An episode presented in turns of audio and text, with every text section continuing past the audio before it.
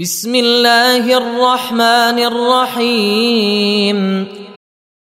والتين والزيتون والطور سينين وهذا البلد الأمين. لقد خلقنا الإنسان في أحسن تقويم. ثم رددناه أسفل سافلين.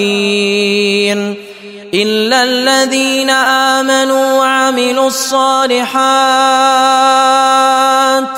فلهم أجر غير ممنون. فما يكذبك بعد بالدين.